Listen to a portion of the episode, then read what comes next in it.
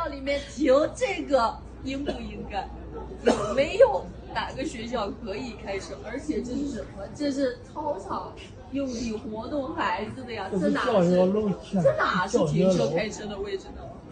这不是啊，这个地方也没有行车道是呀，没有行车道。你可以看一下。他他们在这里干什么？这个人是谁啊？我现在上来问你，是不是学校里面某位同学？我谈谈同学的某位家长，请问你叫什么？他说他是市公安局的，他叫周日。他没有问我任何关于孩子的问题，没有给我道歉，没有给我孩子道歉，谴责说我们在这里闹事。他说你们这里发生的这几天的视频，所有的都有，我都知道，视频我也都有。不管是领导，不管是哪个部门的，没有孩子吗？欢迎来到四零四档案馆，在这里，我们一起穿越中国数字高墙。我们刚刚听到的声音，来自本周武汉一名小学生在校园内遭车辆碾压身亡，其母亲在学校门口维权的场景。六月二日，这名母亲已跳楼身亡。CDT 周报是中国数字时代每周周日发布的原创栏目，分为一周见读、一周关注、一周故事、一周讽刺等几个类别，方便读者了解过去一周中国数字时代重点关注的内容。如果大家希望了解更多本期节目中提到的相关新闻事件或文章，欢迎点击本期节目简介中的链接，在中国数字时代网站阅读更多内容。五月二十八日至六月三日，这一周，贵州毕节之金县两名教师不幸溺亡事件，在事发一个多月后引起了网络关注。当地马场镇布迪小学的六名教师在河滩捡鹅卵石的时候，因上游引子渡水电站突然放水，导致河水暴涨，其中两名教师被洪水冲走后溺亡。事后，两名受害者的家属坚持维权，讨一个说法，认为水电站。县教育局、学校等都负有责任。有家属在接受媒体采访时表示，这起悲剧的源头在学校。家属称，学校是为了迎接上级领导检查，才安排教师去河边捡鹅卵石，装饰美化校园，导致了悲剧的发生。而对于这一说法，校方坚决否认。不同的说辞让此事的真相扑朔迷离。五月三十日，极目新闻记者李贤成前往事发地采访。试图还原悲剧发生的过程，然而他却在水电站附近遭遇三名不明身份人员的跟踪围殴，致身上多处受伤，眼镜和手机也被损坏。一名极目新闻领导在朋友圈公布了更多细节，称歹徒在行凶后查验了车上是否有行车记录仪，并专门擦拭了留在车门把手上的指纹。从做法来看，显然是专业人士。对此，有网友调侃。所幸李记者自始至终只是双手护头，没有反击，这才最大限度地减少了被警方定性为互殴的可能性。经过舆论发酵，这起恶劣的殴打记者事件令毕节织金县冲上热搜，愤怒的网民纷纷要求将打人者绳之以法，并揪出幕后的指使者。或许是迫于强大的民意压力，毕节当地随即宣布成立联合调查组，查明事件原委。第二天凌晨，调查组发布了一份通报称，袭击记者的三人身份系警察，其中一人为织金县公安局马场派出所副所长，其余两人则为辅警，而指使他们的是马场镇镇长彭晴晴。官方最终的处理结果是将三名打人者行政拘留十五至二十日，将事件中两名领导免职，两名辅警解聘。当然。这一通报并未解释为何当地官员要下令跟踪殴打记者，他们在害怕什么，又在保护什么？但在许多民众看来，这似乎也不必解释。面对一起突发的舆情事件，以及媒体和自媒体的监督，当局又有哪一次不是这般进行信息管控的呢？只是从手段来看，此次基层势力明显暴力越界罢了。讽刺的是。在这起教师溺亡事件发生五十一天后，人们仍不知道究竟发生了什么，真相仍待未被殴打的记者们还原。正如网友所说，毕节殴打记者事件恰好证明了一个真相，这个真相便是“引号”，他们想掩盖和扼杀真相。本周，自家宠物狗被丈夫乱刀砍死的一名女性，以及武汉校内车祸死亡小学生的母亲，也都成为了官方舆情维稳的受害者。被家暴女子在微博发布了丈夫酒后砍杀宠物狗的视频后，迫于压力删除了多篇帖文。最终，在公布其丈夫被拘留十二天、罚款三百元的事件处理结果时，她在微博原文内还写上了一句：“此事圆满解决。”令围观网友一时分不清，这到底是官方代发还是恶意调侃。有网友无奈评论道：“这是重新定义圆满。”对于网民的持续声援，被家暴女子表示会坚决追求离婚。彻底走出这段恐怖关系，但两天过去，女子未再更新任何事件后续，而相关的微博话题：山东一男子砍杀柯基威胁妻子，支持反虐待动物立法，以及我为奶牛猫发声热度骤降，疑似遭到了人为限流。而另一位女性，武汉小学车祸事件中遇难孩子的母亲，出现在了学校门口维权，由此引发了网络关注。也就是我们在本期节目开头听到的声音。这位母亲对现场的媒体和民众说：“肇事者与校方都没有去拜祭去世的儿子。”还有一名叫周俊、自称警察的人警告自己不能在校门口闹事。其实，这起过程结果明确的事件中，遇难者家属需要的仅是事件完整的真相、肇事者及校方的态度，以及表达个人诉求的渠道通畅，为孩子讨到一个说法。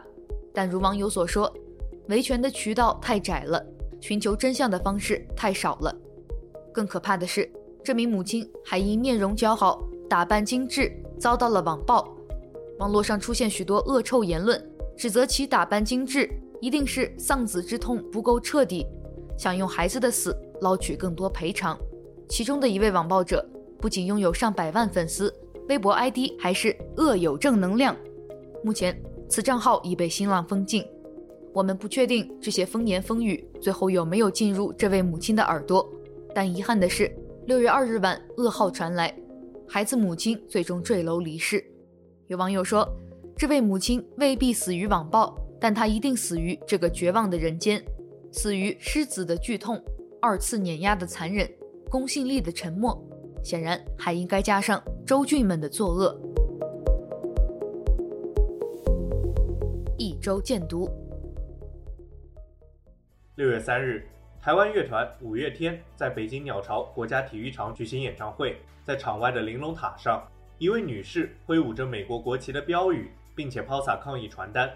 传单的内容为《美国独立宣言》选段以及致同胞的一段话：“我们应该忠于的是正确的价值观，而不是忠于哪一个政党。我们要尊重自己，自己把自己当人，把同胞当人。”国际社会才会尊重我们。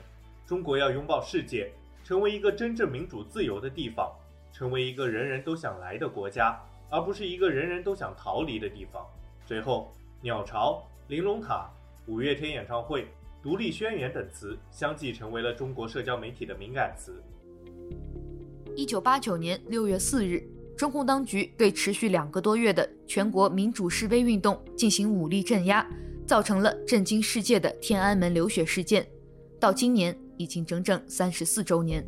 在每年的六月四日，世界各地都有无数人民为此悼念，并借由六四讨论中国民主、自由和人权的未来。请见四零四档案馆第三百五十二期节目 CDT 报告会专题：六四三十四周年，从天安门到白纸运动。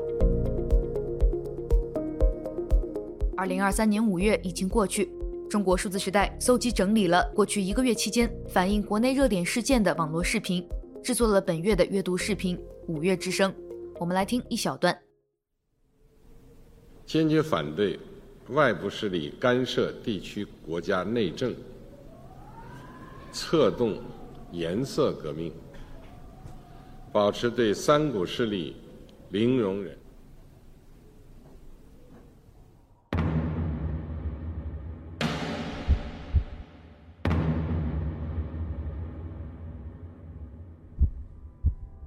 这个一呃，咱不说不说，那个口罩三年，这这事儿不提了。口罩三年，不要解释，都没跟他说过这段。妹妹，你捡瓶瓶吗？我那还有根，我给你给不？快来，那还有个，快来拿。你妈妈他们呢？你读书没得的？没有啊。我从来没看到过他可以瘦成这样，而且头发全白了，基本就全白了。他，他才四十六岁不到啊！我要把他马上要救出来啊！他为什么要这样对待他嘛？对不对？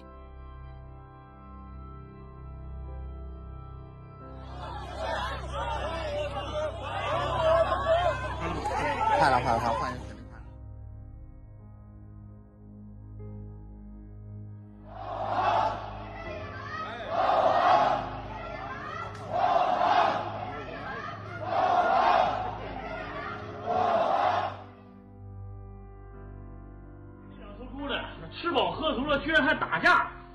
谁先动的手啊？我问了，我说你俩谁先动的手啊？他俩支支吾吾说了半天，我一句也没听懂。那他俩就属于互殴，我一头就打他十杀威棒。你这也太不人性化了吧？怎么也得调查清楚再处罚吧？可能会冤枉一头好猪，但绝不能放过一头坏猪。我直接一块揍，揍怕了他，下次别给我惹事就行了。请见 CDT 阅读视频，五月之声，二零二三。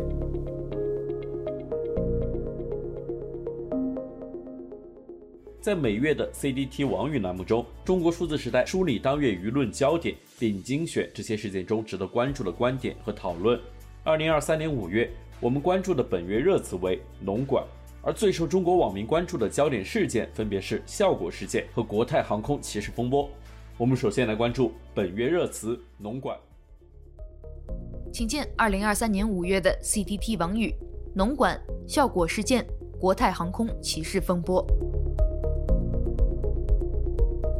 据网友爆料，六月二日，抖音向各大网红 KOL 和品牌方发布内部通知，要求六月三日、四日、五日三天，所有官号禁止发布内容，禁止发布与品牌相关的推广内容。这份通知中写道：“引号，各官号负责人需注意观察过往内容评论风向，评论转发严禁出现，包括但不限于点蜡烛表情、含义不明的数字、口号标语。”坦克、有年代感的老旧照片、成龙、谭咏麟、曾志伟、梅艳芳等香港演艺人员含人群聚集、维多利亚港、天安门、颐和园、烛光、物体排成一排的图片等元素的内容，必要时请暂时关闭评论区，直至解禁日。此外，这份通知中还有一条说，转发数、评论数、点赞数不得是敏感数字。请见。真理部，抖音对 KOL 六四期间安全注意事项的通知。五月二十五日，微信公众号“越秀山边”受到了微信平台的永久封禁。该公众号简介为：关注广州身边事，关注民生，倡导独立观察、自由发言。越秀山边有多篇过往文章遭遇微信审查，被收录在中国数字时代四零四文库中。五月三十日。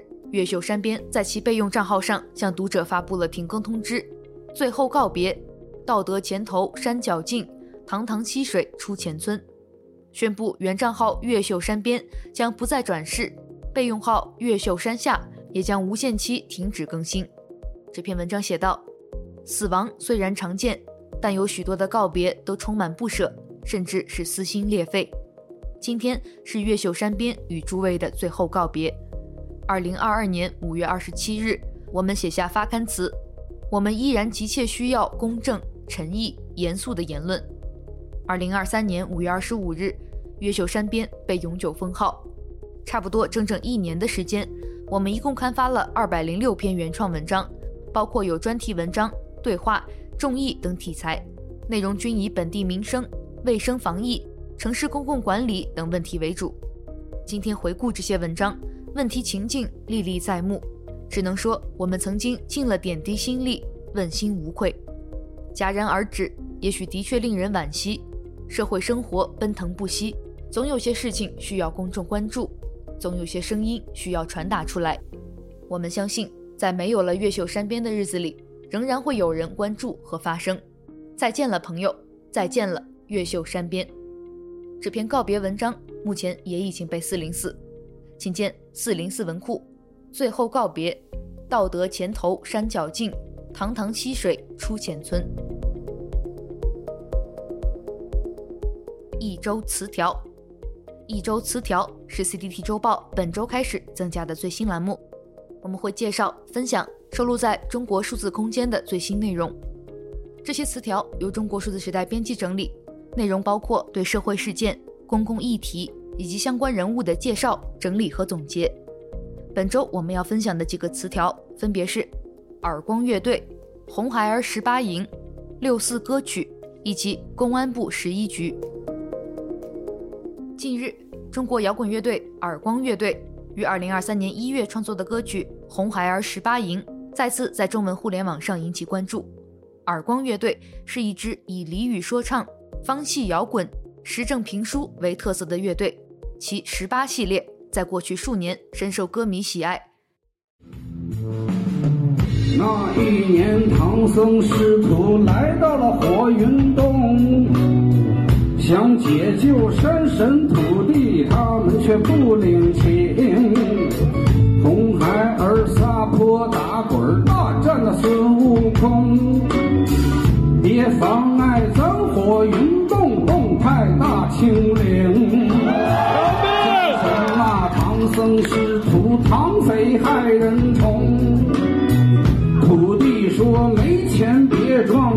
人的王思聪。我运动专家能保咱处处十八营，哪容得你这外国的和尚来念经？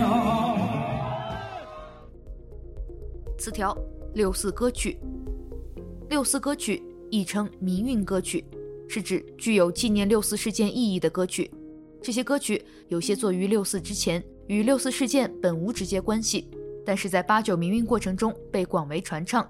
歌曲常被用于纪念六四以及其他学生运动，比如《龙的传人》《人间道》《血染的风采》《最后一枪》等。有些歌曲作于运动之时，主要表达对自由民主的追求和对学运的支持，比如《为自由》《历史的伤口》等。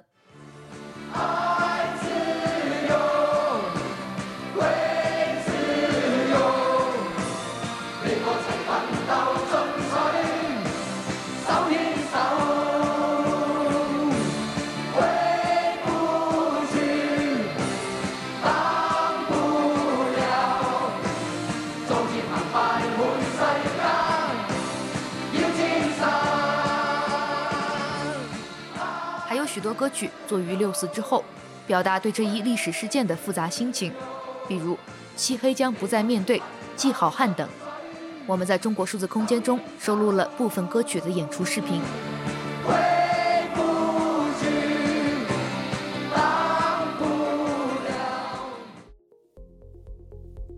词条：公安部十一局，公安部网络安全保卫局，序列号：公安部十一局。是中华人民共和国公安部内设机构，负责处置涉及计算机与信息网络的违法犯罪案件，管理全国公共信息网络安全监察警察，通称网警。了解更多相关内容，请见相关词条。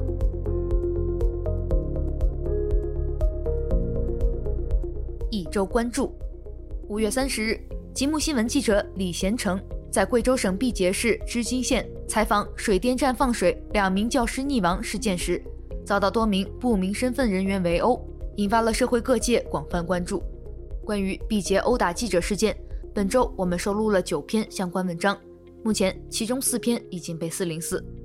微信公众号张三丰的世界评论道：“引号砸毁记者的手机，就是想毁掉记者已经拍的照片和证明，也是想掩盖一些什么。”这种做法其实恰恰证明，在织金县两位老师被水冲走这一事件中，真的存在着猫腻。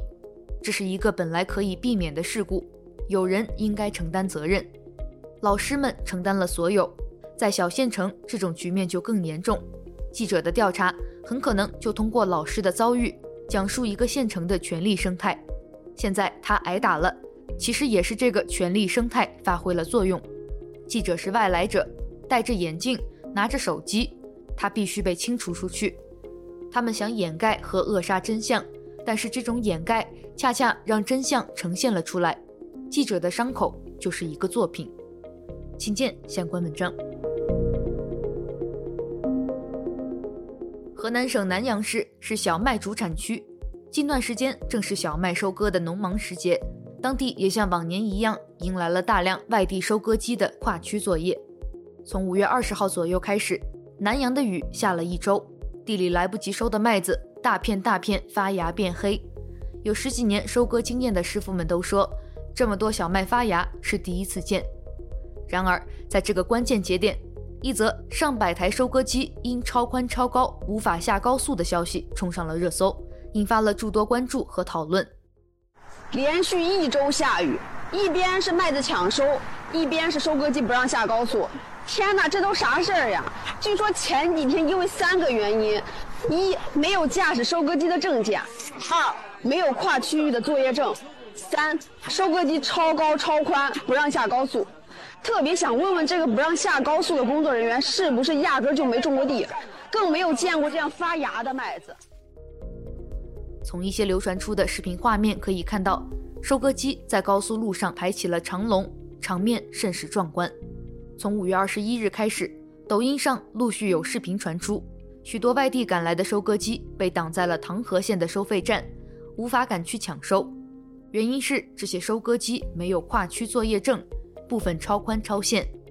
据媒体后续报道，当地农业农村局的相关负责人表示，该事件已经在当地农业农村局的协调下得到妥善解决，所有收割机当天就下了高速，顺利进入南阳实施作业。微信公众号方声 opinion 在文章《收割机放行了，麦子也发芽了，谁在给农民添堵》一文中质疑道：每逢收割季节，跨区作业的收割机几乎都是准时到来。这已经是延续多年的现象，为何独独今年遭遇意外？难道今年来自外地的农机手们都不知道规矩？有一个细节值得注意：南阳市农业农村局相关负责人指出，南阳市今年的政策并没有发生大的变化，但是一些机手因为之前没有办理大件运输手续，在高速收费站遇到了通行问题。另有声音指出，今年想要免费通行。就必须所有证件都得齐全才行。这些证件包括身份证、收割机行驶证、收割机购买的发票、出厂合格证和跨区作业的工作证等等。一个可以参考的旁证是，几乎同一时间，河南某地有网友抱怨，当地今年严查跨区作业证，导致收割机被扣。还有网友表示，某地农管开始下乡检查收割机，没驾驶证的一律不给开。这些传闻。是否与南阳此次出现的收割机下高速受阻有关联，也令人生疑。收割机跨区作业，大大小小需要准备的证件可能不下十来种，其中难道就没有简政放权的空间？在已经被四零四的文章《小麦烂在地里，收割机被拦在高速，河南官员正在失去现实感知力》一文中，作者张三丰写道：“看到一张照片，有女交警同志手持卷尺。”在那里认真测量收割机的大小，他们在确认那些是大件或者是大型机械。他们的认真让人感到无比荒谬。这种认真可能是基于一种罚款的冲动。他们看到成群的大型机械到来，没有想到那是收割机，也没有联想起麦田和焦急等待的农民。第一时间想到的是自己的业务。当然，这样想有点诛心。更可能的一种情况是。他们只是在按部就班地执行规定和文件，就是在努力完成自己的工作而已。我认为这种可能性更大，也更可怕。他们奉行的是一种文件逻辑，一种铁面无私的冷漠。这说明他们已经彻彻底底地活在文件中，失去了现实感知力。而微信公众号旧闻评论将此次舆论风波形容为一场抛开事实不谈的狂欢。作者照相的宋师傅写道：“令人遗憾的是，在二十九日河南麦收的评论中，少有对事实层面的重视，少有对事实不清的警惕与克制。只用了差不多五十个小时，河南所谓收割机下不了高速，导致麦收难，就走过它一程的全周期，其真实面貌已经清晰。本质而言，这仍然属于抖音用户制造的一起虚假信息事件。这次舆论风波，经过官方介入与机构媒体的核查报道，已经在事实层面得到了矫正。但这场舆论袭击将麦收初期的天灾因素转换为人为过错，澄清起来已经相当困难。有一个理解的角度是，事实欠奉的信息杂烩之所以具备惊人的自驱动能，与前阶段农管下乡的系列舆情大有关系。可以说，本次麦收舆情能够点燃公众的不忿与怨气，早前对农管执法的反感奠定了大众坚实的心理基调，可谓一触即发。请见相关文章。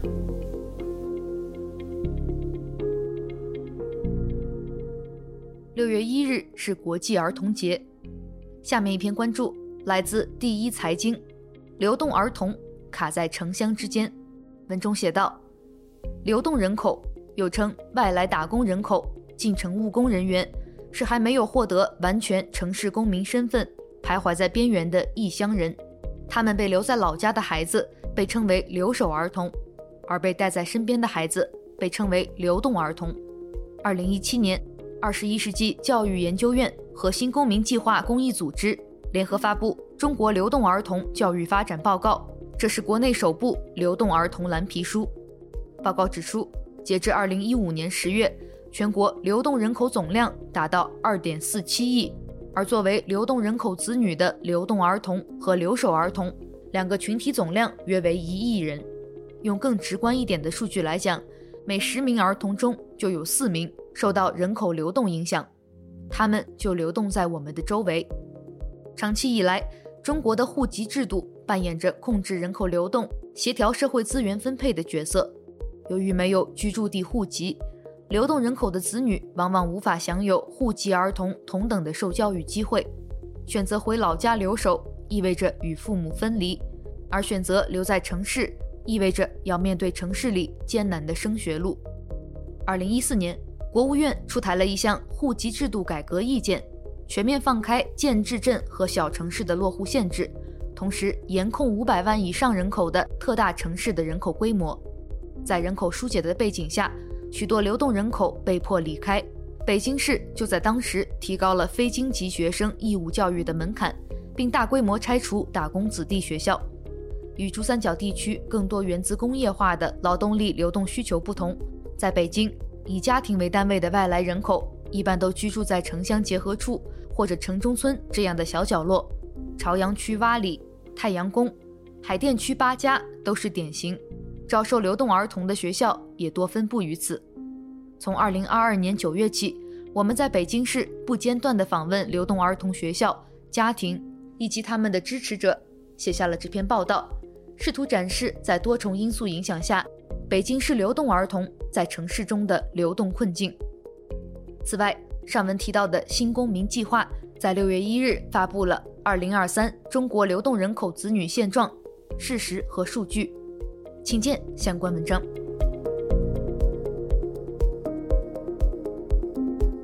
最后，一周视频。五月二十七日上午。云南省玉溪市通海县那家营清真寺遭到中共当局强拆，当地穆斯林民众聚集抵抗。一些网传视频显示，当局出动大量装配警棍、盾牌的武警、特警组成人墙，将清真寺包围，禁止民众进入。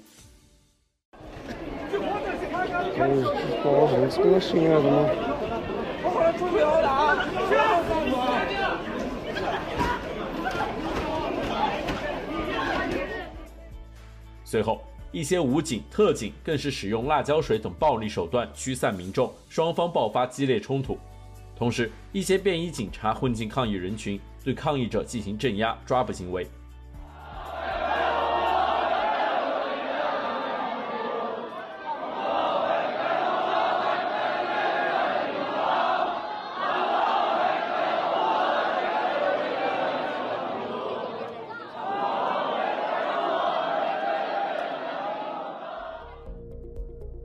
根据网传消息，在民众强力抗议下，中共当局目前已暂时停止拆除清真寺内的脚手架，也被抗议民众拆除。但也有消息称，已有抗议民众遭当局抓捕带走。在微博上搜索“云南那家营清真寺”，显示结果为“抱歉，未找到相关结果”。那家营清真寺始建于明朝，是云南省最大的清真寺，在2018年甚至被当局列为文物保护单位。请见 CDTV。云南省那家营清真寺遭中共当局强拆，武警特警暴力镇压抗议民众。以上就是本期节目的全部内容。如果大家希望了解本期节目中提到的相关新闻事件或文章，欢迎点击文字简介中的链接，在中国数字时代网站阅读更多内容。中国数字时代 CDT 致力于记录和传播中文互联网上被审查的信息，以及人们与审查对抗的努力。欢迎大家通过电报 Telegram 平台向我们投稿，投稿地址请见本期节目的文字简介。阅读更多内容，请访问我们的网站。cdt dot media